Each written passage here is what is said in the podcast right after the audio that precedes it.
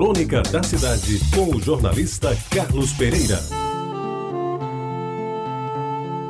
Amigos ouvintes da Tabajara, secos e molhados, estivos e cereais ou a grosso e no varejo?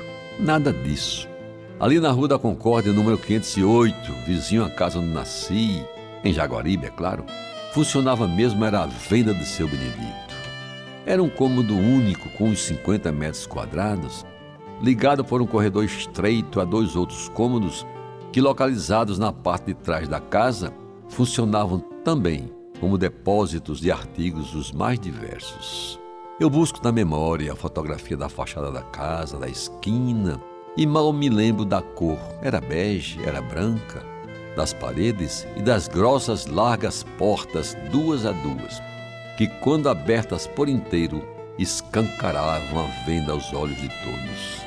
Dividindo o espaço em dois, de ponta a ponta, estava aquele balcão de madeira de lei, que, como em todas as outras vendas, tinha uma portinhola de acesso à parte de dentro e um tampo da mesma madeira, e quando fechado servia de repouso às largas folhas de papel pardo em que se embrulhavam as mercadorias vendidas.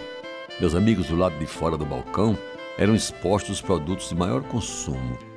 E aqueles que não podiam ser roubados pelos molequinhos que às vezes se aproveitavam do cochilo do velho e surripiavam a concha de bananas prata ou um candeeiro daqueles de querosene e mecha de algodão, cuja falta só era sentida quando de noite, após fechadas as portas, minha mãe fazia o balanço do dia.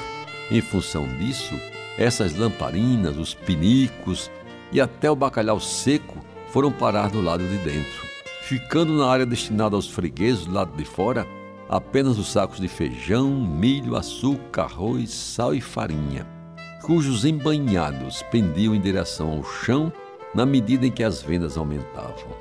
Ao seu lado, orgulhosamente desfilavam as latas, cheias de banha de porco e da mais autêntica manteiga turvo, não se podendo esquecer os rolos de fumo que, vendidos em rodelas como se linguiça fosse, começava ali mesmo, a produzir fumaça nos cigarros fabricados no local ou nos cachimbos de tio Joca quando este vinha de Riacho para nos visitar.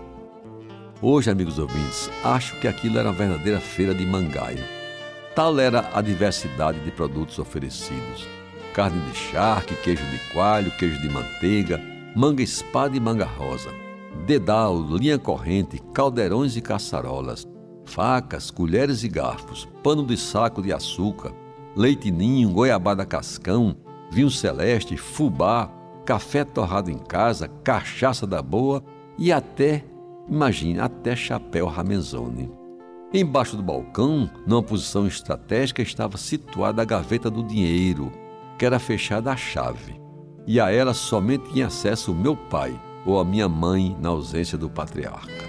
Ao lado, havia outra gaveta, a famosa gaveta do fiado, em que se depositavam os cadernos de compra dos fregueses que compravam fiado, isto é, aqueles que adquiriam as mercadorias durante todo o mês e vinham pagar religiosamente quando recebiam o salário. No começo, quase todos pagavam em dia, mas segundo minha mãe dizia, o pai afrouxou e agora todo mundo quer atrasar o pagamento e tem gente que nem paga mais. Pois bem, agora em 2015, quando recordo tudo isso, lamento não ter à época fixado com mais vigor outros detalhes daquela casa modesta, mas cheia de vida, plena de história e de histórias que construíram um tempo tão importante da minha vida em Jaguaribe.